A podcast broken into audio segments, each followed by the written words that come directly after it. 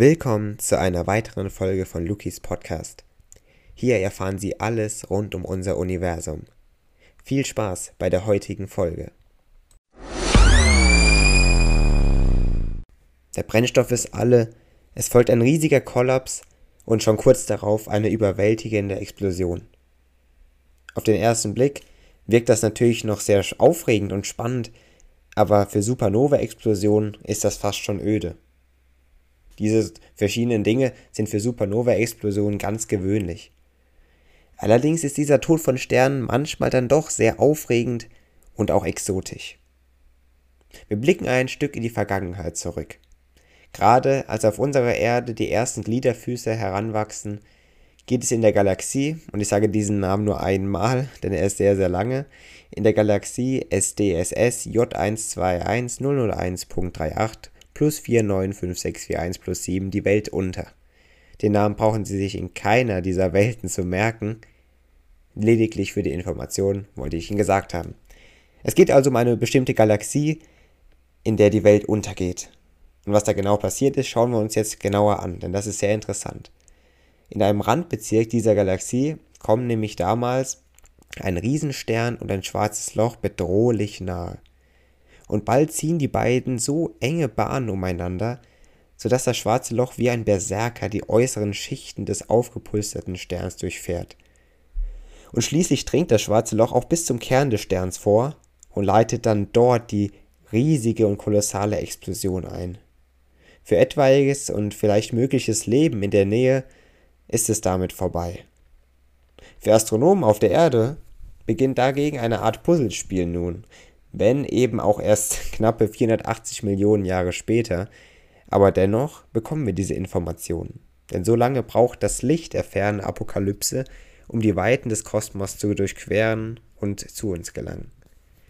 Im Herbst 2017 war es nämlich soweit und ein winziger Teil der Strahlung, die die ferne Katastrophe mit freisetzen konnte, erreichte die Teleskopschüsseln des Very Large Array im US-Bundesstaat New Mexico. Und seitdem, also seit 2017, seit man diese Strahlung gefunden hat, haben Forschende über die genaue Ursache der Explosion nachgedacht. Und nun präsentieren sie ein Ergebnis. Und vermutlich habe es sich um eine höchst exotische Form von Supernova gehandelt, also eines explosiven Sternentods, und man hat hier etwas ganz Besonderes gefunden anscheinend denn demnach trat das Loch, also das schwarze Loch oder auch ein ähnliches kompaktes Objekt, im Inneren des Sterns eine Art Superkollaps los. Das heißt, diese Schockwelle, die dann darauf folgte, war darauf zurückzuführen.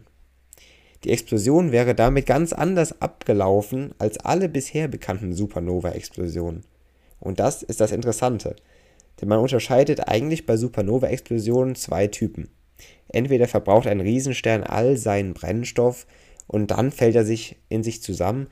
Oder eben ein Zwergstern saugt Gas von einem großen Partnerstern an, bis der Zwerg unter seiner eigenen Schwerkraft kollabiert und letztendlich explodiert. In beiden Fällen passiert das, was einige von Ihnen dann noch bestimmt aus dem Schulunterricht kennen. Genau, die potenzielle Energie verwandelt sich in Bewegungsenergie, also in kinetische Energie. Im Falle einer Supernova stürzt dann Materie ungebremst auf einen Punkt in der Mitte des kollabierenden Sterns. Und dort bildet sich dann vorübergehend eine harte Kugel, an dessen Oberfläche die herabstürzende Materie abprallt. Und dann schon wenige Sekunden später rast eine Schockwelle nach außen und breitet sich in alle Richtungen aus und strahlt dabei eben für ein paar Tage so hell wie eine ganze Galaxie.